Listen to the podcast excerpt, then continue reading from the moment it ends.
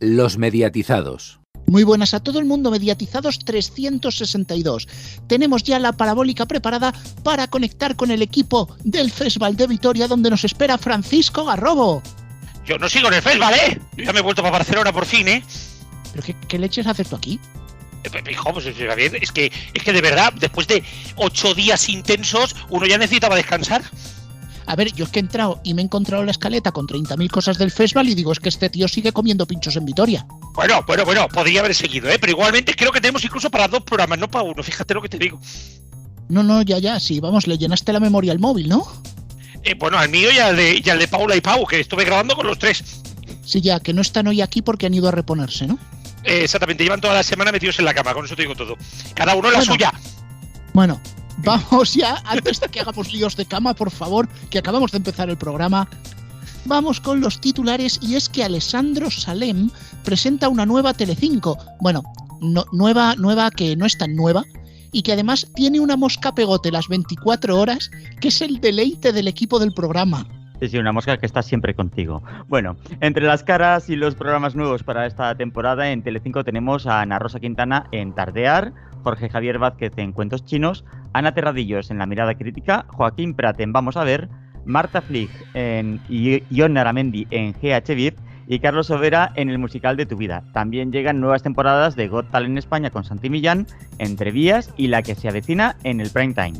Por su lado, RTV ha anunciado que se ha adjudicado los derechos de todos los partidos de la selección femenina de fútbol de esta temporada, tanto los amistosos como los oficiales. La cadena pública ofrecerá los partidos pertenecientes a la Nations League y los de clasificación de la Eurocopa. El primero de ellos tendrá lugar el próximo 22 de septiembre ante Suecia. El acuerdo también incluye los partidos de la selección masculina de fútbol sub-21. Orange TV, por su parte, sigue apostando por los canales deportivos FAST. A través de un acuerdo con, el con Sports Tribal TV, se ofrece una selección de canales en directo.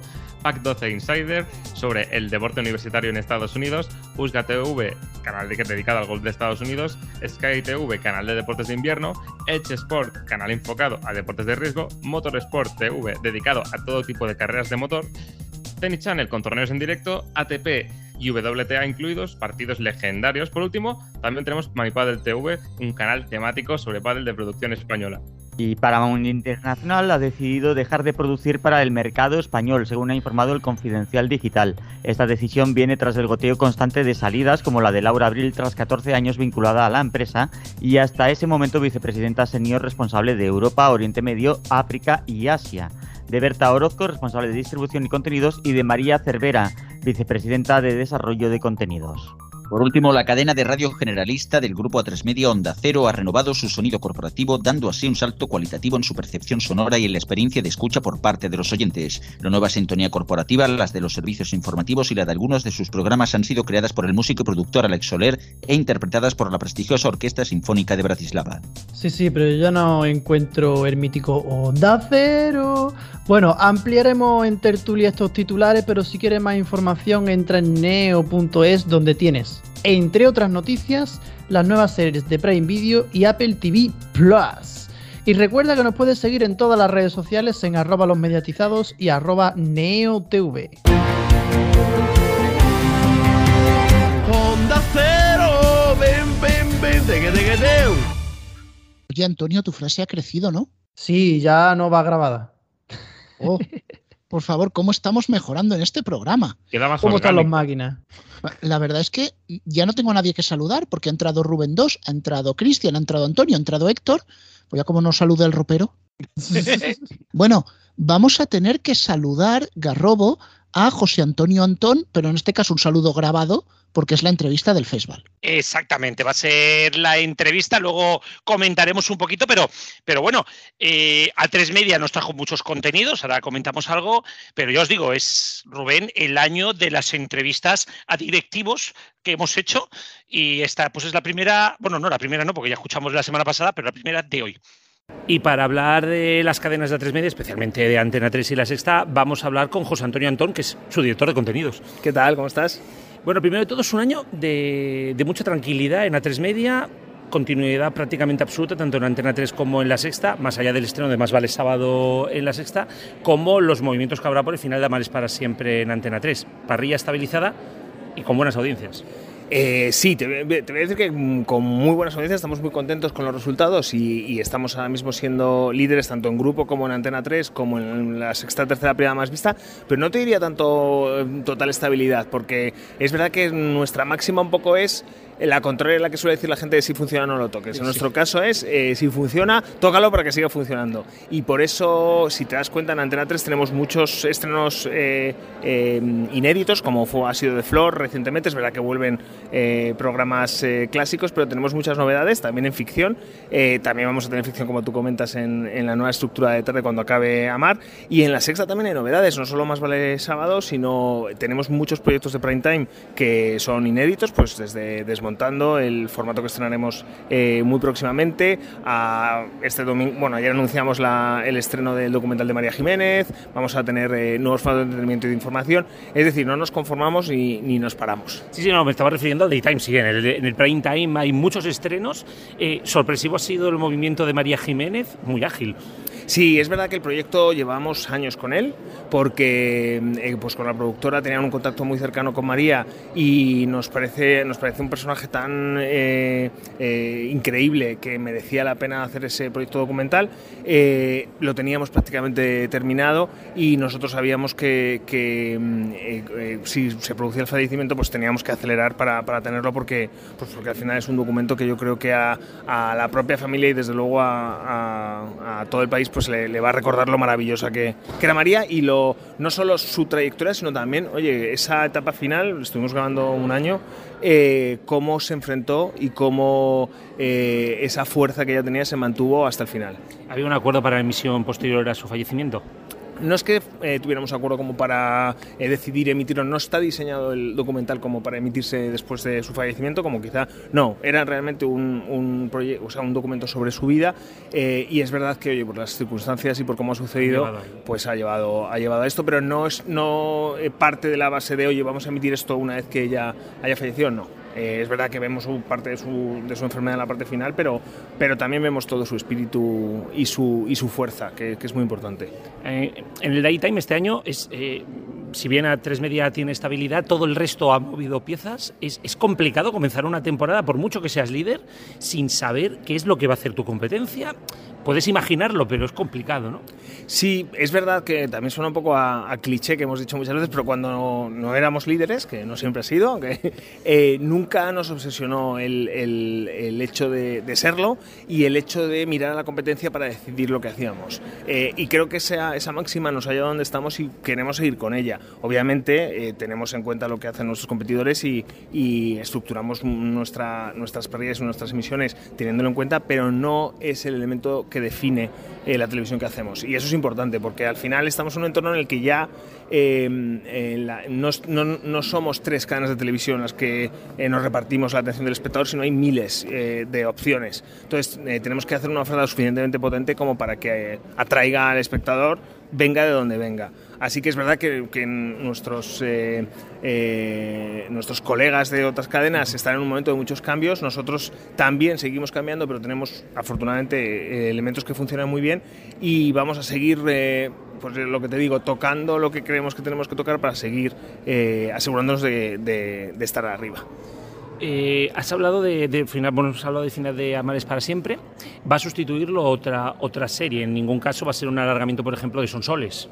Pues en este punto no te puedo contestar. Eh, no, no, no porque no pueda, sino porque no lo sé. Eh, es verdad que siempre eh, tenemos mm, distintos planes encima de la mesa. En el caso de Amar tenemos se varias series diarias en desarrollo y podría ser una de las opciones, pero no quiero en este punto decirte que es la única opción porque hay otras muchas que podrían ser. Lo que tenemos claro ahora es que queremos hacer un final de Amar como se merece después de tantísimos años y de dedicarle todos nuestros esfuerzos y lo que venga después pues lo, lo, lo decidiremos eh, seguramente más cerca de, de, del final y también teniendo en cuenta pues oye el, cómo han ido los desarrollos de las series que tenemos cómo van los programas que tenemos a la misma emisión o incluso a lo mejor aparece algo nuevo eh, ¿quién nos iba a decir que íbamos a tener una serie eh, diaria eh, de Turquía por las tardes? Pues oye, eh, cualquier cosa puede pasar.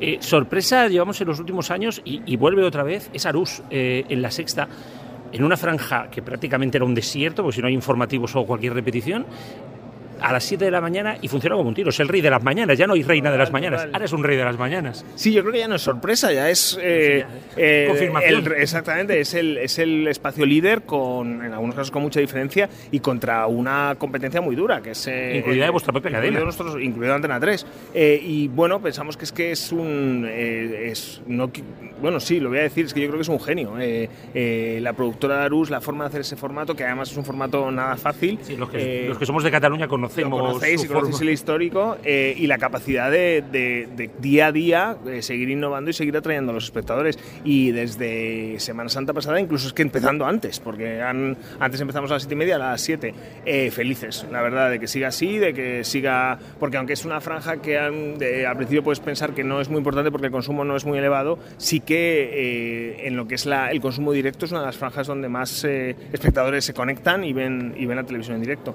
Y estamos muy, muy contentos con, con cómo va Alfonso y esperamos que siga así muchos años. ¿Cómo valoras también los cambios en Más Vale Tarde? Parece que se han asentado y que está en crecimiento. Eh, tiene mucho futuro de momento Más Vale Tarde, porque hubo momentos que parecía que, que parecía que sí que no, que sí que no, y ahora Más vale tarde, eh, y yo me atrevo a decir también un poco, incluso alguno, algunos espacios eh, de la sexta que están muy conectados a la actualidad, eh, cuando había una- un ritmo de actualidad muy potente o muy frenético y había esa necesidad de conexión, eh, bueno, pues más vale tarde, muy, muy, muy informativo, eh, encajaba.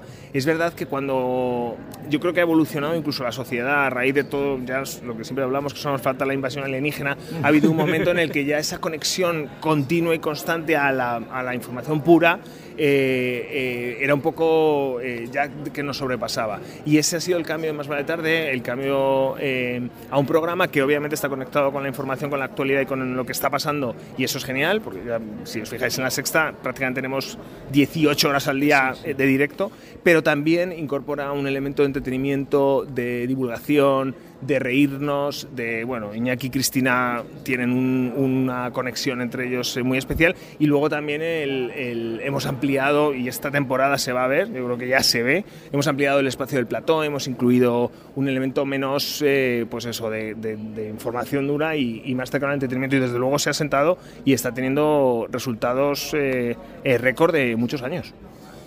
Eh, precisamente una de las franjas un poquito más complicadas para la sexta siempre es el prime time, ¿no? Eh, ¿Vais a hacer una apuesta decidida por el prime time? ¿Tenéis ideas para solucionar, digamos, eh, sobre todo para mantener la distancia con cuatro, ¿no?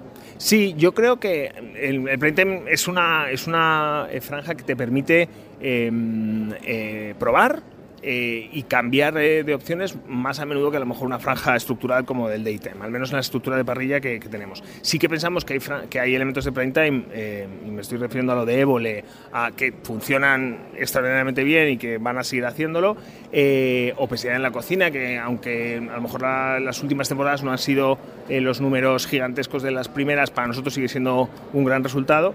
Y luego hemos probado y vamos a probar distintos tipos de formato eh, para ver, eh, primero, para dar la opción a los espectadores a ver cosas distintas y de ahí mm, pongo el ejemplo de Desmontando, que es un, un tipo de programa que no se ha visto en una televisión nacional nunca. Estamos desarrollando un formato nuevo con Alberto Chicote que yo creo que va a ser... Estoy dando, Dani, estoy dando primicias que no debo.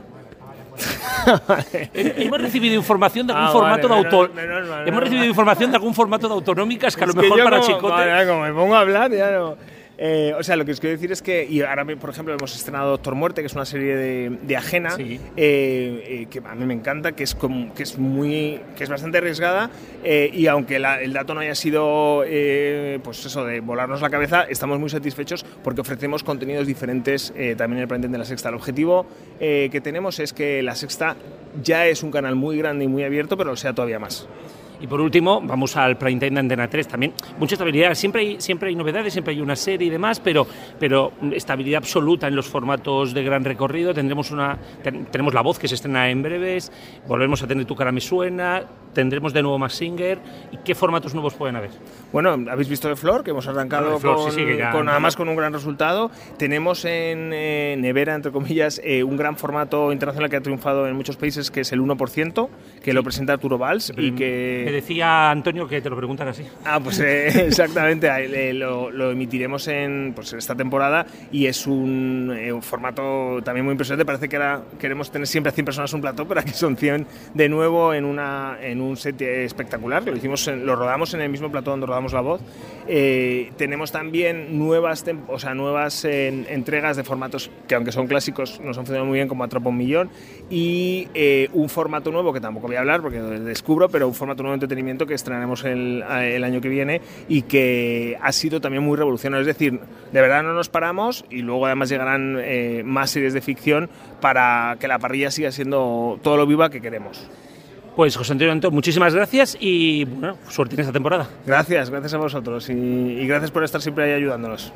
Pues fíjate, una figura como José Antonio Antón, que empezó siendo el director de los temáticos de A3 Media y ahora ya es director de contenidos, o sea, lo grande. Exactamente, exactamente. Y de verdad quiero agradecerle que nos atendiera, que nos atendiera también y que incluso, pues, sin venir muy, muy a esto, nos dejara caer una exclusivita. Porque tenemos informaciones de que, bueno, pues ahí lo habéis escuchado en la entrevista, que Chicote va a tener un nuevo programa en, en La Sexta. Y yo ya hacía semanas que habíamos escuchado rumores por ahí que quizá era un programa que ya se emite en algunas autonómicas. Así que bueno, ahí lo habéis escuchado en la entrevista, parece que las cosas se van confirmando.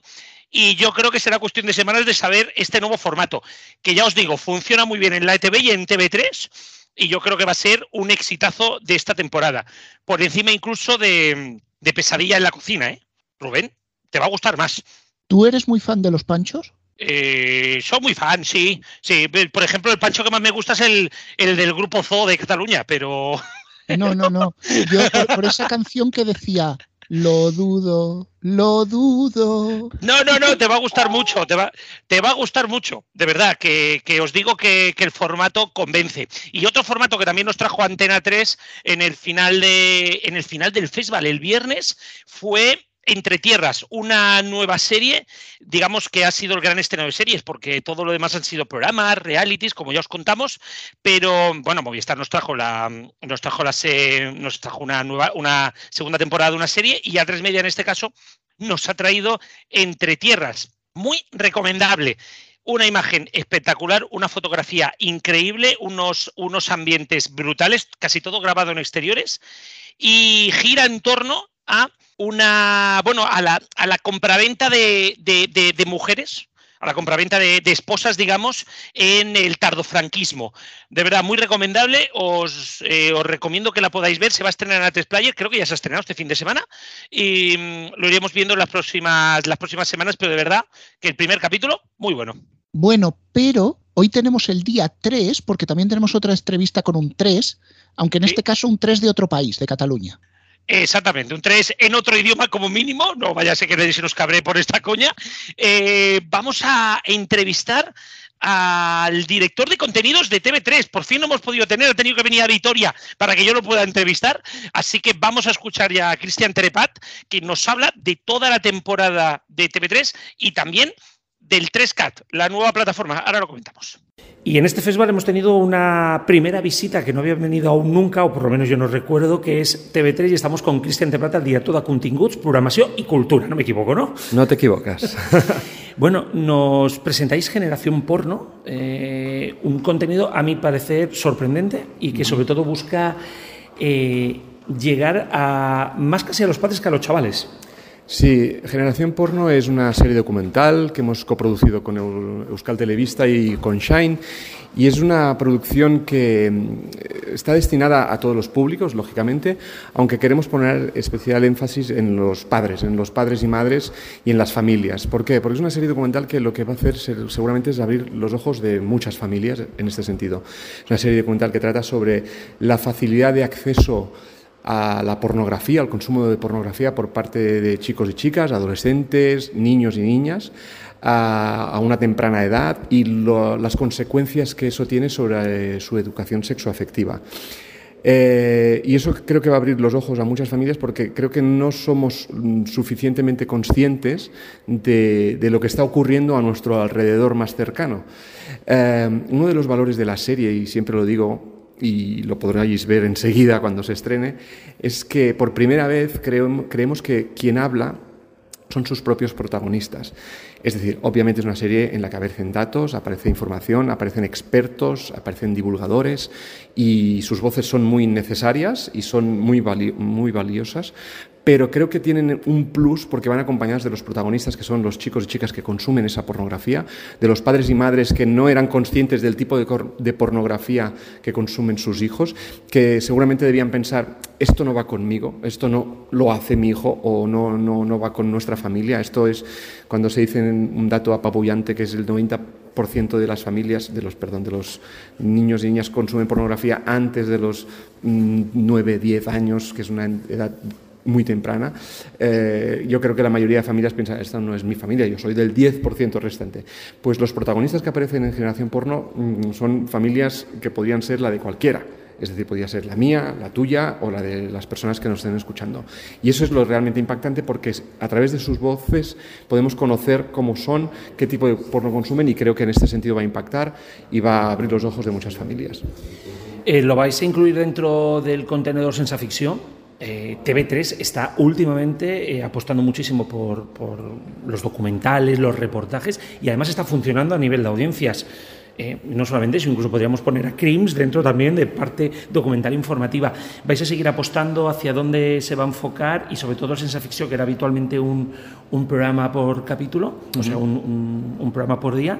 ¿Lo vais a serializar algunas veces más? Sí, nosotros este, esta temporada hacemos una apuesta muy fuerte por el género documental.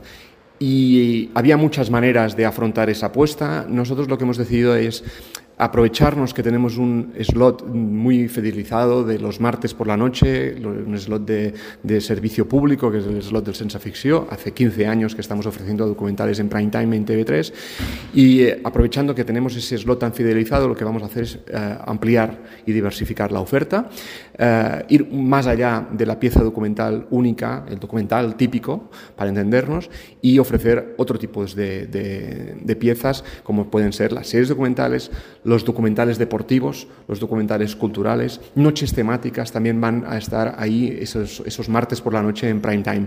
De modo que aprovechamos ese slot, aprovechamos una marca muy consolidada como es el Sensa Ficció y lo que hacemos es una marca nueva que es el NIT Sensa Ficció, que son las noches de no ficción, las noches del género de documental, tenga la forma que tenga, que puede ser, como te decía, una noche temática de plató, puede ser una, emisión de una pieza única, puede ser la emisión de una serie documental y ahí eh, lo que creemos que estamos haciendo es enriquecer ese slot, favorecer al usuario y ofrecer más y mejor servicio público.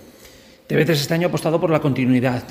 más o menos todas las franjas se mantienen, retoques. Eh, ¿Hacia dónde, qué, cuál es la, apuesta de TV3 para este año y sobre todo cuál es el objetivo para la cadena pública catalana? nuestro objetivo, eh, bueno, la cadena pública catalana está ahora inmersa en, un, en una etapa de transformación plena. hacía un año que se inició ese proceso de transformación con la llegada del nuevo Consejo de Gobierno, con unos objetivos estratégicos y una hoja de ruta muy marcada y, por tanto, estamos implementando las diferentes líneas de actuación. Y en lo que se refiere a la programación lineal, a nuestra oferta lineal, nuestro objetivo principal es mantener el liderazgo que tenemos y ostentamos en Cataluña desde hace ya unos cuantos años. ¿Por qué es imprescindible mantener ese liderazgo? Porque para hacer la transformación necesaria de toda la corporación, desde una posición de liderazgo en uno de nuestros ámbitos muy principal, como es la oferta lineal, es crucial porque es una palanca para esa transformación muy necesaria. Por tanto, primer objetivo, mantener el liderazgo en nuestra, en nuestra oferta lineal. ¿Cómo? Pues como tú has dicho, con una oferta que mm, obviamente no puede ser disruptiva en relación a la temporada anterior, porque ya la temporada anterior fue una temporada de éxito, como lo llevan siendo unas cuantas temporadas, pero siempre haciendo los ajustes necesarios para no perder ningún tren, para mantener el impulso, más aún cuando la competencia se está reforzando de una manera extraordinaria, con muchos recursos presupuestarios, con mucha apuesta de caras nuevas, de proyectos nuevos y muy ambiciosos, y en nuestro caso, teniendo en cuenta el escenario presupuestario que tenemos, que es el que es y el que conocemos todos, sí que tenemos que hacer algunos ajustes. La principal de cara a la, próxima temporada es la renovación de las tardes.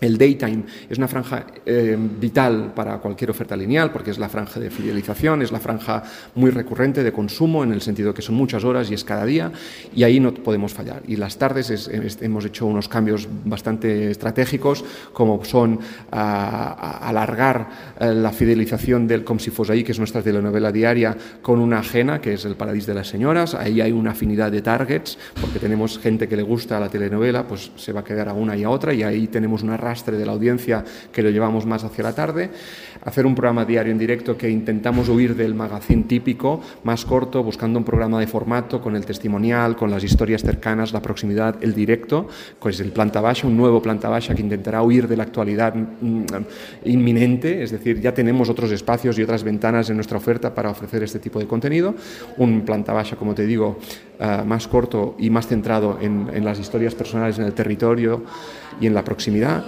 Después, la gran novedad también es el Atrápame si puedes, que es una tira diaria del concurso que se está haciendo en otras uh, televisiones autonómicas. Uh, lo teníamos en los fines de semana y ahora lo pondremos cada día y nos está ya yendo muy bien. Y mantenemos el acceso de Telenoticias Vespra con el está pasando. Que, pero creemos que esos cambios de segmentación de la tarde, nosotros llevamos muchos años con una tarde muy larga, muy mmm, de, de un magazine de cuatro horas donde nos permitía amortizar recursos propios, lógicamente, y que nos iba muy bien teniendo en cuenta también el tipo de contenidos que ofrecíamos vinculados a la actualidad. Hemos detectado la tendencia de la competencia va en una línea distinta y nosotros estamos haciendo más o menos lo mismo de intentar identificar mejor el target que hay en cada franja de la tarde, que es una franja muy larga, para conectar mejor con nuestros espectadores y por tanto subir un poquito las tardes. En relación al prime time, hay algunas novedades que ya iréis viendo, pero bueno, las principales es que vuelve el Furasté, vuelve Joc de Cartas, que son clásicos, vuelve Pulonia y otras sorpresitas que nos guardamos. Bueno, y este año la gran novedad de finales del curso pasado ha sido el cambio de marca, digamos, de la corporación como tal hacia 3CAT. Por regla debería de ser un cambio también de la televisión. Explícanos un poquito cómo va a ser este cambio de marca, si esto lo podremos ver ya esta temporada, si va a ir un poquito más adelante. Porque bueno, por suerte 3CAT ya existe, ¿no? Que están Baleares, etcétera, etcétera, ¿no? Eh, ¿Cómo va a ser este cambio? Uh, sobre este tema me permitirás que no sea um, lo explicativo que a lo mejor quisieras. Primero porque no es mi ámbito, mi competencial. Hay gente muy experta dentro de la corporación que está trabajando este cambio de marca. Está toda la dirección de, de negocio y marca precisamente.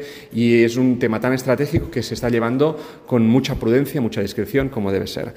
Eh, lo que sí que se sabe es que se ha anunciado la nueva marca, que es 3CAT, con la idea de concentrar eh, los contenidos que ofrece la Corporación Catalana de Mitjans Audiovisuals eh, bajo un mismo paraguas para que sea identificable para todos nuestros usuarios y para también potenciar la, la, la, proyección de nuestros contenidos a través de esta, de esta marca. De momento, las marcas de los medios tradicionales se mantienen, TV3, Cataluña Radio, y así va a seguir siendo durante un tiempo. Se está trabajando, como, como te decía al inicio, cómo se va a implementar más a fondo.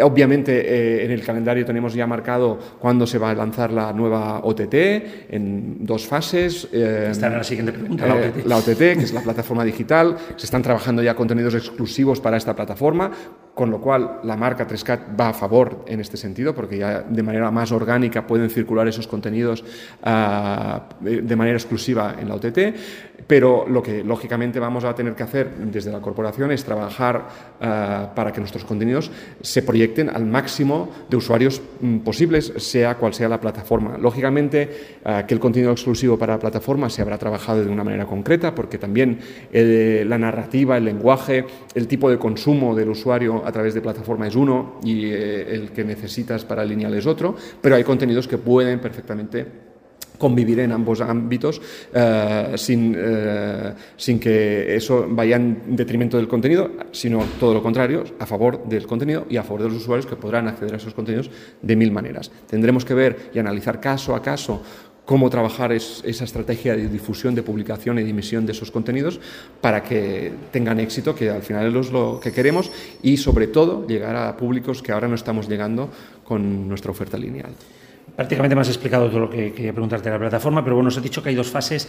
¿Cuándo veremos la primera? Ya sé que no me puedes decir día exacto ni pretendo, pero hacia cuáles son los objetivos más o menos antes de acabar el año ¿Dónde lo podremos ver? ¿Será una OTT que intentará estar en todas las plataformas? ¿Podría haber integración con plataformas como Movistar Plus, que integra o Vodafone? ¿Hacia dónde enfocáis? Se me ha sonreído, así que algo he tocado. Tendremos que esperar un- unos días todavía, pero pronto tendréis noticias. Es decir, la idea es eh, convertirnos en la OTT referencial de productos y contenidos en catalán, lógicamente. Es decir, es nuestra misión como televisión pública, como medios públicos, y, y creo, creemos que tenemos el deber, la obligación de, de- de subirnos al carro de lo que se está sucediendo en el panorama audiovisual, que es un cambio brutal eh, de las pautas de consumo, de los hábitos de, de- consumo de contenidos audiovisuales y no podemos obviar que está ocurriendo eso y por tanto tenemos que eh, estar ahí. ¿no? Eh, lógicamente, nuestro hecho diferencial es el contenido de calidad de servicio público y en lengua catalana y eso va a estar en la OTT y creemos que la OTT que vamos a ofrecer va a ser una OTT homologable a cualquier otra plataforma de contenidos y que nuestro reto es que se convierta en- en- en plataforma de referencia, es decir, que del mismo modo que el usuario tiene como, como lógica habitual eh, ver qué hay en esta, en esta y en esta otra, y no digo nombres, pero todo el mundo sabe cuáles, pues se añada en su rutina mm, a ver qué, hay aquí en, en 3CAT. ¿no? Pues eso es nuestro reto. Obviamente no va a ser fácil porque, No, porque, es, un, es un sector muy, muy competitivo, donde hay codazos para, para mostrar las mejores exclusivas y el mejor producto. Nuestro presupuesto también es el que es, pero hemos demostrado durante muchos, muchos años que con presupuestos ajustados se puede trabajar bien, se puede trabajar con calidad, se puede hacer servicio público y se puede ser líder. Y lo demostraremos también en, en la OTT. Bueno, pues muchísimas gracias. Espero que no sea el último festival, aunque yo también soy de Barcelona. Espero que nos veamos por aquí y mucha suerte con la temporada, que la competencia va a ser dura. ¿eh? Muy dura. Esperemos que vaya bien. Muchas gracias. Bueno, vamos a ver. Yo lo he dicho antes, lo he dicho de broma, no quiero que nadie se enfade porque haya dicho lo del 3 de otro país, que por tonterías más grandes se han enfadado más. Sí, mientras no saques el tantam no pasa nada. No, por favor, no me recuerdes eso. Pero va- vamos, a, vamos a lo que estamos. Sí que tiene bemoles que estando tú en Barcelona y estando TV3 en Barcelona, la entrevista la hayáis hecho a Vitoria. Menos mal que has aprovechado para que te largue todo. Exactamente, exactamente. Nos ha hablado de todo y, solo aquello que se pueda hablar públicamente, porque ya sabéis que todas las cadenas al final luego te van contando cosas, pero se van guardando informaciones y es lógico porque, porque es importante. Y ha venido al festival porque nos ha traído un documental en coproducción con la ETV que se llama Generación Porno. Señores, muy recomendable, sobre todo si tenéis hijos y sobre todo si tenéis hijos en una edad en la cual ya puedan acceder a móviles y al porno en los móviles. De verdad, muy recomendable. Gira en torno a cuatro familias, dos de Euskadi, una de Cataluña y una de Madrid, donde van a interrelacionarse con psicólogos y demás para descubrir cómo sus hijos eh, han empezado el consumo de porno y sobre todo cómo lo relacionan esto con el sexo. Además de muchas informaciones muy interesantes. De verdad, creo que ha sido uno de los grandes formatos presentados en este festival y me alegro muchísimo, solo para decir esto, que las televisiones públicas hagan de televisión pública. Para eso están. La pena es que esto no lo hagan el resto de autonómicas o televisión española, que son los que deberían de estar ahí. Pero bueno, felicidades a ETV y TV3 que van a emitirlo. Y Rubén, para finalizar bloque festival, solo contarte que ya tenéis en los mediatizados extra el especial de festival donde sí que nos ampliamos dos horas y 20 minutos, nos ampliamos contándoos todo lo que ha pasado en el Poco me festival. parece. Poco me parece. Y que la semana que viene tendremos, si no hay ningún quiebra media pro de por medio, dos entrevistas clásicas. Una de ellas, el director de la ETV, y la otra, Rubén, te la dejo a ti porque es. Te encanta. Tu colega. ¿Qué, qué pasa? ¿Me la dejas a mí porque no la quieres? No, no, para que la presentes tú. ¿A quién vamos a entrevistar la semana que viene? Pues no sé, no caigo. Un tío que iba en una balsa. Exactamente. Señor Manuel Balsera, director de AMC, también nos ha dado la clásica entrevista y así que la semana que viene las tendré las dos. Yo estoy flipando con lo de dos horas y media en el extra. O sea, con un poco más, Netflix te hace una serie de seis capítulos. Eh, sí. Y Amazon una película. Dos. Bueno, pues hemos acabado de hablar de los canales 3, Antena 3 y TV3, y ahora toca hablar de Telecinco. Yo veo aquí a la gente de la mesa que está deseando despellejar al canal como si fuera una tertulia del propio Telecinco. Sí, el cubata. Mediatizado deluxe. Carrobo está poniendo unos ojitos que ni os lo cuento. Pero mientras que empezábamos a despellejarlo y no, se ha colado aquí el mediatizado que faltaba. Alfonso, muy buenas. Muy buenas. teníamos a Cristian calentando en la banda para hacer la agenda deportiva. Te lo digo. Eh, uy, ya me queréis quitar el asiento. A ver, tenemos banquillo. Sí, sí, sí, sí. Eso Esto veo, ya, sí. pare- esto ya parece Red Bull, sí. No, no empecemos, no empecemos, no empecemos. Pero mira, por gracioso vas a empezar tú. Francisco Garrobo, por 25 pesetas. Calificativos que se le pueden poner a la nueva mosca de Telecinco. Cojonera. ¡Cojonera! Eh, Se le podría llamar mosca cojonera, de verdad. O sea, quieres arrancarte los ojos cada vez que ves la frasecita abajo. Mosca luna rosa. Uy, de verdad, ¿eh? O sea, yo de verdad que es una cosa que, que no acabo de entender, que no acabo de entender qué hace esa mosca ahí. No acabo de entender por qué llaman a toda la prensa un lunes por la mañana, a nosotros no, porque estamos en Barcelona, no porque no nos hayan invitado, ¿eh? Eh, para presentarles un puñetero anuncio, un puñetero anuncio. Pero es que cinco días antes nos llaman en el festival para presentarnos un, o sea, no- nos llaman a las 10 de la mañana, que habíamos tenido fiesta la noche antes, nos llaman a las 10 de la mañana para darnos un sobrecito donde ponía a las 18.45 comienza la vida en directo y publicarlo en las redes y es como, ¿vale? Eh, y el día antes, una presentación con una gran sorpresa y aparece Mapi Renacida, que es como, por favor, me estáis, me engañáis más que mis ex, o sea, ya, por favor, darnos contenido, ¿vale? Telecinco Smoke Factory, como los Simpsons. Oh, de verdad, yo es una cosa que de verdad estos días ha sido como, eh, si esta es la nueva Telecinco a nivel comunicativa, empiezan con un serio problema. Qué barbaridad. O sea, la- todo el, adelanto de la nueva temporada de Telecinco que creíamos que iba a cambiar hasta el logo y poner una especie de Telecinco estilizado otra vez, eh, o como en 2008, eh, que, que salía ahí detrás de, de Alejandro Salén, que va, que va, que va, nada, nada, nada. O sea, no han cambiado el logo y lo, lo que han puesto ha sido la mosca cojonera, el lema. Sí, ya sí, sí. está. O sea, si a Energy le funciona y a Bimat, ¿por qué a nosotros no? Ya, bueno, también hay que reconocer que en Energy, en SD, pixela eso más que yo, vamos, es una locura. Mm, Sí, me da, me da diarrea en la vista, sí. Sí. Y luego, y luego los estrenos. Esta semana hemos tenido ya el primer estreno, que es Cuentos Chinos, nueva sección. Eh, a mí me ha parecido un poquito nueva sección acelerado. Veremos a ver si se relajan un poquito. Pero no me parece un mal formato, ¿eh? No me parece un mal formato, eso sí que lo quiero decir. Claro, Acelerado, lo que pasó el pero primer buen día, formato. lo que pasó el primer día es querer presentar todas las secciones.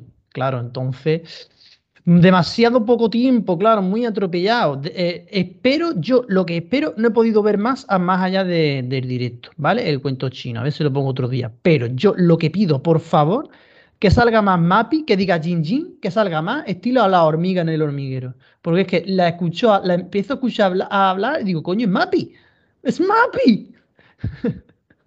Por Dios, quiero más Mapi, quiero más Jin Jin. Pues eso. La pobre ya bastante tiene con, intentar que no se le vea la boca en cámara porque no está el traje completamente atrapado. atra- Pero eso es otra historia porque eh, Telecinco sí que está bastante atrapada. Eh, eh, este es un nuevo episodio, creo yo, de eh, el enésimo episodio de corporaciones eh, como, como pollo sin cabeza sin saber qué hacer, ¿no? Empezando por el eslogan. Ahora lo han metido y lo han quemado hasta en la sopa. El siempre contigo, algo que me recuerda a los italianos siempre con te. Han hecho un poco control C, control V, a ver qué ocurre. Eh, los periodistas con la cara de circunstancia de la de Garrobo a, su- a lo lado de sus caras fue un aperitivo, porque la que salía esta semana con hacerle perder a los periodistas toda la mañana entera para poner un anuncio eh, hecho por los hermanos caballeros, eh, que aquello no hay por dónde cogerlo. Es como dijeron en la reunión, hostia, un anuncio de, los anuncios de Casa Tarraya de ellas como que molan mucho, ¿no? Entonces dijeron, vale. Entonces, pues tienes la niña, que claro, todos los niños de 16 años, por tener 16 años, dicen respect y jajin jun han, pues claramente eso no lo ha escrito un señor de 50 años. Más cosas, la estética, la estética, porque ahora, claro, esto es un poco como aquello que se dice de, hostia, el famoso supermercado verde, ¿no? Eh, no hace publicidad, pues te- Telecirco sí que puede decir un poco eso, porque ha empezado a gastar en publicidad exterior. El problema es que eh, Peluchito parece una película de Pixar comparada con esas promos salvapantallas de do- del año 2000 que hemos visto en publicidad exterior. Otra exterior. En exterior, en el interior, en las webs. Es más, se ha abierto la nevera y me ha aparecido una rosa de sorpresa. Por favor, ya, no puedo más. En los, en los 40 también. Yo la sensación que tengo, yo sí voy a decir marca, no como tú, Rubén, eh, es que Telecinco se cree Apple y realmente es HTC, si hacemos la comparativa con móviles. ¿Sigue O sea, existiendo HTC? No, por eso lo digo. El- la cosa está en que, claro, se creen realmente que el producto que tienen interesa a la gente que ve hoy en día televisión. Y hay que decir dos cosas muy claras. Primero, la gente que eh, el público principal que podía tener Telecinco le pasa como al pronto, que va muriéndose. Eso por un lado. Luego, por otro lado, tenemos el caso de la gente que ya le han echado la cruz después de lo de Sálvame, porque al final, mm, pues ostras, ya, ya pierdes ya ese cliente, has perdido ya ese cliente. Y a un cliente, como se dice siempre en cualquier, en cualquier curso de marketing, es muy difícil ganarlo, pero muy fácil perderlo. Y ese es el problema que yo creo que no está eh, sabiendo ver Telecinco. O sea, si Televisión Española tuvo que hacer esto de la gran encuesta para mínimamente empezar a darse cuenta de que la gente quizás querría ver algo más que programas de tertulia política 24/7 y programas que no interesan a nadie, sino lo que busca al final la gente es el directo, el tener que ver algo, o sea, el que haya algo que ver. Telecinco ahora mismo no tiene absolutamente nada, porque encima de todo los derechos deportivos le queda la Europa League y de tapadillo que te la emiten ahí el jueves por cuatro ahí como, bueno, mm, cualquier día la ponen en Bimad, o sea, ese canal Y que se supone un que español, vamos. Y nunca en español, o, si te ponen el español es de rebote. Eh, el, el suelto de Movistar, por así decirlo. El resto del deporte se ha ido a tomar por saco. No tienen realmente una programación que enganche a la mayoría de la audiencia. Y al final, pues no, no es fácil realmente que eso vaya a recuperar. Luego ya hablemos de que al final, como aunque Garrobo dice que es verdad, que Energy tiene unos píxeles como cabezas de niño chico, como diría la nueva Belén Esteban convertida en imagen de compañía eléctrica con inteligencia artificial, el, la señor, el Energy realmente es el canal más exitoso que tiene eh, ahora mismo Mediaset basando su programación en cintas VHS. O sea, es espectacular. O sea, hasta ese punto ha llegado Mediaset, que no tiene ¿Pero ¿Era, era absolutamente solo Cataluña o se ha, ha pasado en más comunidades autónomas? Eh, a ver, que se sepa, en Cataluña desde luego la supera. Pero en en el Cataluña resto- es el meme, en ese En, sentido. Cata- en Cataluña es el meme, pero es que en el resto de comunidades vemos que, es que Energy lidera la TDT y es la única que hace unas audiencias que pueden considerarse decentes. O sea, poniendo es que- CSI del año 2005 grabando VHS. Tal cual, es que coge, es el VHS. O sea, la gente se queja de "Ah, es que Pluto TV solo echa cosas antiguas. Coño, y Energy no me jodas. Vamos a ver, chicos. Yo, ver, por cerrar un poquillo, eh, eh, porque hemos valorado mucho el tema de la estética, pero también el tema de lo que es en sí los programas, porque ha habido novedades. Teníamos la mirada crítica, que, bueno, novedades, no vedades, la mirada crítica, as Fox News, el vamos a ver de Bayo. Y luego, eh, el problema de Unicorn también es un poco, mm, como productora, es, muy estilo de lo que ocurre en otros programas de, Mediaset, que es que eh, un problema que yo veo diferencial es que tampoco no trabaja muy bien el envoltorio, porque yo me pongo a analizar o a mirar otros programas, por ejemplo, de la competencia, como es el caso de Antena 3. eh, y Antena 3 realmente no hace un contenido muy diferente a nivel matinal, por ejemplo, pero sí que tiene muy buen envoltorio y a la gente le entra mucho mejor. Si todo le metes una especie de PowerPoint 2003, mm, son cosas que la gente puede pensar, hostia, la gente de, de a pie seguro que no se va a fijar por esos detalles, pero las cosas entran mejor de, de esa manera, eh, aunque la información luego sea mejor o, o de, o de peor calidad, ¿no? Y luego, mm, por comentar rápido el tema de cuentos chinos, ¿no? Yo creo que la última bala de la fábrica, literalmente, que también es una gran disculpa por parte de Salem, eh, en base a todo lo que pasó que nunca acabaremos de saber, visto lo visto, a, a no ser que le hagan un lazo de sangre a Jorge Javier cuando él tenga 80 años.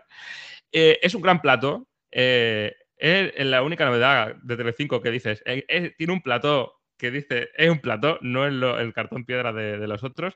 Sí es verdad que el primer día fueron demasiadas secciones. De hecho, el último tramo que eh, supuestamente iban a entrevistar a Fina y Amador duró un minuto y 20 segundos y aún así hizo mm, el programa mejor dato de cadena ese día, casi un 10%. Y el segundo fue algo completamente diferente, un deluxe Coca- Coca- Coca-Cola Loca Cero, que, que- que, bueno, yo creo que era una probatina sabiendo que el fútbol, con el fútbol encima de la 1 no iban a tener ninguna oportunidad y aún así sacó un 7. Yo creo que tienen que encontrar un camino y por ende Telecinco tiene que encontrar el resto de caminos. Y miedo me da lo que pueden hacer en informativos, pero eso es otra historia. Eh, a ver, yo no veo todo tan negro como vosotros. En primer lugar, sí que veo cosas que están mal, pero creo que Telecinco está intentando hacer algo nuevo, no del todo nuevo, todo hay que decirlo, pero sí cambiar un poco el rumbo y eso ya me parece bien. Eh, cambio de actitud con la prensa me parece bien, aunque a la prensa hay que darle contenidos como estabais hablando hace un rato. Eh, se critica ciertos programas de Telecinco porque, eh, lo acaba de hacer Rubén, porque no son novedosos en cuanto a lo que se puede ofrecer a esa hora. Pero no tiene sentido que eh, hablemos bien o por lo menos no critiquemos programas más o menos similares de otras cadenas y sí, sí lo hace Telecinco. Que es una cosa que a mí siempre me ha molestado bastante. Que es que a Telecinco se le critican no solamente cosas criticables que son propias de Telecinco, sino cosas que otras cadenas hacen igual o peor. Pero parece que eh, no pasa nada si las hace televisión española o no digamos Antena 3, porque Dios nos, Dios libre, y no lo digo por este programa, sí por algún grupo de, Telegram, Dios nos libre de eh, criticar a 3 media. Eh, ¿que, hay mucho que mejorar, pues sí, pero a ver, la programa sí que creo que tienen estructura de programación y sí que tienen una programación. Otra cosa es que sea más o menos exitosa y más o menos buena. Pero tener un programa informativo a primera hora, un programa magazine a continuación, el informativo, eh, ya veremos que nos traen a Rosa Quintana por la tarde. Está por ver. Creo que Cuentos Chinos está muy, muy, muy verde. Es normal que el primer programa sea un grandísimo follón. Después veremos en qué queda. No digo que quede en algo bueno, pero hay que ver en qué queda. Eso sí, como la, eh, la gente no lo acompañe, la audiencia no lo acompañe, van más que cuentos chinos, van a ser cuentos cortos. Y luego. Siempre hay, siempre hay metiendo. Sí, sí, sí. Y luego en el prime time sí tienen una programación. Hay noches que tienen cine, hay noches que tienen el, programa este musical de los miércoles que pinta más las cosas como son, estrenan una nueva edición de Gran Hermano VIP. Es decir, sí tienen una serie de contenidos. Ya digo, otra cosa es que nos parezcan mejor o peor y tengan más o menos éxito, pero sí que creo que tienen más estructura de programación ahora mismo a septiembre de 2023 que la que tenían hace unos meses.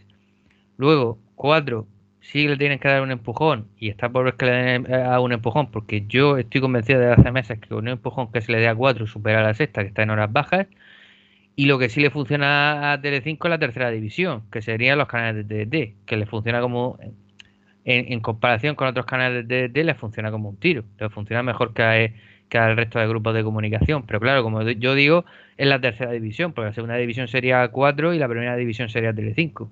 Bueno, Alfonso, y después de haberte quedado tranquilo con Mediaset, ¿te queda algo de deporte por ahí? Pues algo hay, bastante para estar a principios de temporada. En primer lugar, vuelve la liga después del parón de selecciones. En una de esas jornadas de las tres que al año que da por completo la Liga TV por Movistar Plus, tenemos el sábado a las 9 de la noche el Barcelona Betis en el canal de Movistar, lo que es el Dial 7 en la plataforma de Movistar. Y domingo a la misma hora el Real Madrid Real Sociedad en la Liga TV por Movistar Plus. La semana que viene se inician las competiciones europeas. En Fórmula 1 se corre el Gran Premio de Singapur el domingo a las 2 de la tarde por su canal de Dazón. Por otra parte, este fin de semana se disputa la Supercopa de Baloncesto. La primera semifinal, Barcelona-Real Madrid, el sábado a las 6 y media en Vamos. La semifinal entre UCAM Murcia y Unicaja a las 9 y media en Deportes por Movistar Plus. Y la final el domingo a las 7 de la tarde por el canal Movistar Plus. Esto parece Radio Televisión Española colocando cada día las cosas en un canal distinto. Por último, estos días y hasta el domingo se está jugando la fase de grupos de la Copa Davis, que por cierto hemos empezado un poquito mal perdiendo, en la que España se, eh, se enfrenta a distintos equipos y se podrá ver en varios canales de Movistar Plus. También se disputa el Mundial de Rugby en Francia, del cual veremos dos partidos en Movistar, en la OTT de Movistar Plus. Y la NFL con su segunda jornada con dos partidos también que veremos en Vamos y en el canal Movistar Plus. Bueno, y para quien no le gusta el deporte, aparte del Sport 3, tiene también las series. Héctor, ¿qué estrenan esta semana? Pues mira, empezamos por este mismo viernes, día 15, que se estrena en Sky Showtime la esperada serie protagonizada por Natasha Lyon y que lleva por título Poker Face. La serie sigue a Charlie Cale, quien tiene una habilidad extraordinaria para determinar cuándo alguien está mintiendo. Así, esta sale a la cartera en su Plymouth Barracuda y en cada parada se encuentra con un nuevo elenco de personajes y extraños crímenes que no puede evitar resolver. Y por su parte, el servicio de Amazon, Prime Video, estrena el thriller psicológico Senderos Peligrosos, la serie trata sobre la pareja británica formada por Liv y Will, que a simple vista lo tienen todo, un matrimonio sólido y una nueva y glamurosa vida en Nueva York, hasta que Liv descubre que su marido ha sido infiel. Pero las mentiras no terminan aquí. La podremos ver también desde este mismo viernes. Y pasando al lineal, el canal AMC estrena el lunes a las 10 y 10 de la noche la serie policíaca francesa El mejor de los nuestros, ambientada en Besans, una estación de esquí en los Alpes franceses. Todo se desmorona en el lugar cuando aparece asesinado el deportista estrella del lugar a pocos días de la celebración de la Copa Mundial. Y para terminar, hablamos de televisión dentro de la televisión y es que este viernes Movistar Plus estrena Prime Time a las 9 de la noche que repasará a lo largo de sus tres episodios la historia de los programas de entretenimiento en España. Este repaso se hará a través de entrevistas con los protagonistas de los programas, de imágenes de los mismos y de análisis de expertos televisivos. Bueno, estamos ya cerca de terminar el programa y como siempre llegan los dos gualtrapas, los dos Juanes, que acaban de entrar por la puerta porque saben perfectamente a lo que vienen. Uy, uy. Qué piropo. Siempre. Qué piropo no es ahí. Los Juanes. Los Ah, Juanes. ¿os sabéis una cosa? A Dios le pido. Adiós, que viene con el cachondeo subido. Bueno, os voy a decir una cosa. Hoy no hay medio informativo. Joder. No, ¿sabes que nos ama? Bueno, el medio, informativo, el medio informativo siempre comienza muy en todo septiembre, ¿eh? No, vamos a ver. El medio informativo va a empezar cuando se me pase la depresión de que la realidad supere al medio informativo. Cuando sea capaz de sacar un chiste. Eh, Bueno, es que ya es un chiste en sí la realidad, pero bueno, eso es Sí. otro tema que ya. ¿Qué, qué no te gustan los nuevos programa- programas de Telecinco o qué? que es Telecinco. Hay que hacer ¿Eso- una con qué eso. es? ¿Eso, eso se puede ver en Pluto? chinos, Cuentos chinos todo. Eso, Te- ¿Telecinco se come? Telecinco está en el número uno, Rubén, que todavía no te enteras. No, no, no, no, no, perdona. En el número uno está De Paul esta semana con la canción de Ibiza. Y aquí un besito a nuestro amigo Tony Aguilar. Bien, pues antes de que se nos sí vaya la olla más todavía, vamos con el pifia informativo. ¡Vamos! Algo había. Porque en el anterior programa me hubiera gustado sacar esto, pero aquí el equipo Vitoria nos llenó de entrevistas la escaleta. Dijisteis que había una segunda parte de lo del tiempo de Canal Sur. Pues la hemos encontrado. Este es el audio. De todas formas, durante todos estos días, a quien le falte un hervor, si no aprovecha esta situación, ya lo tiene difícil porque ya, digo, el domingo empiezan a bajar las temperaturas. No nos vamos a extinguir, como dije hace tan solo unos días, pero desde luego todo apunta a que acabaremos cociéndonos. Máquina. Amo a este hombre. Mansa, Eh, a un programa de monólogo a Carlos Almansa. Que lleva Por favor, 35 años en la emisora, ¿eh? Poco. quede claro. El tío hace apuesta segura. Porque decir que nos vamos a cocer y dar el tiempo de Andalucía con Cádiz y Sevilla es fácil acertar, ¿eh? Y Córdoba. Pues sí. O Málaga, o Málaga este año. Vamos a por Bueno, os puedo asegurar que en Vitoria sudamos lo que no estaba escrito, ¿eh? Este festival. Joder, Nos sudamos porque estabais hacinados en una sala con 5.000 periodistas también. Bueno, no, no, no, no, no, estoy hablando por la calle. O sea, es el primer año que no me he puesto ni la chaqueta en Vitoria. Y yo siempre tengo que ir con Rebequita, pues ni eso. El cambio climático, ¿qué es lo que tiene? Ya, no, no existe. No existe, son los padres. Sí, No, sí, bueno, existe, pues- eh, se llama Telecinco. Pero, pero Telecinco es el cambio climático o Telecinco se come o Telecinco qué es? Telecinco es un estado mental. Ah, vale. Pues no, no he llegado. Un Yo, ente, totalmente. Yo en todo caso, el Nirvana me cuesta. Ya veréis ese programa, ya veréis ese programa. Vais a flipar. Bueno, eh, a quien le ha sentado un poquito mal el calor ha sido a la gente de la mirada crítica, porque digamos que se ve que les va derritiendo los teclados y en su primer día, el día del estreno, estaban hablando, bueno, todos sabéis lo que ha pasado en Marruecos, que es una tragedia, dolorosísimo, más de 2.000 muertos, bueno, una brutalidad. Pero en el titular leíamos lo siguiente. Epcenro del terremoto de Marruecos. Te- le- te- Textualmente es eso, lo prometemos. Hombre, yo te digo, se entiende mejor que la nota de prensa de Mamóvil. Eh, También. También. Pero de verdad, de verdad que el lío de las letras, yo creo que alguien estaba escribiendo, le pasó el gato por encima del teclado. A ver Sí, si hubo un terremoto en Mediaset también. Estaba temblando el teclado no podía escribir bien. No, no, no, Claro. no, no. Estáis, estáis equivocados todos. Esto es un intento para competir con los paneles de la ruleta, que le faltan la mitad de consonantes. Es- Eso quería decir, lo tenía que decir. La ruleta. Laura, Laura la de la ruleta pillada, pillada. No has dado una vuelta en tu vida, Julio. No has dado la vuelta a nada. Este que la la. Claro, claro, es que el, el que estaba allí en, en la mirada crítica quería comprar la té, pero no le dio tiempo. Tras el teclado no tenía té. Se la llevó la La crítica. soltó. Nah, venga, a- resuelvo. Y mira cómo ha resuelto. Sí, Sí, resuelve, resuelve- re- resuelve sin comprar consonante antes, sí. Algo así. Pero, pero, pero, pero, ya para la originalidad final, es algo que se dio cuenta Héctor, que fue eh, en AXN, yo diría que es una publimosca dedicada al teletexto, ¿no? Sí, sí, sí, sí. eh, pero completamente en la tele y un texto que pone text. Exactamente. Claro, el tele, teletext. Teletext. XN Text. Es un nuevo canal. Os vamos a poner en Twitter, os vamos a poner en Twitter las dos imágenes. Al cierre de ¿Vale? esta edición eh, sigue puesto el texto. Cuidado, eh, cuidado, Llevaba con- unas pocas de horas. cuidado que no hagan el XNT como canal y lo cobre Movistar a 2 euros. Yo lo dejo ahí. Para quien, lo- Uno- para- uno- para quien quiera ver de qué hablamos, que Primero, ponga primero. Cristian. Primero, Cristian, no les des ideas. Y segundo, no oses criticar a Movistar en este programa, ¿vale?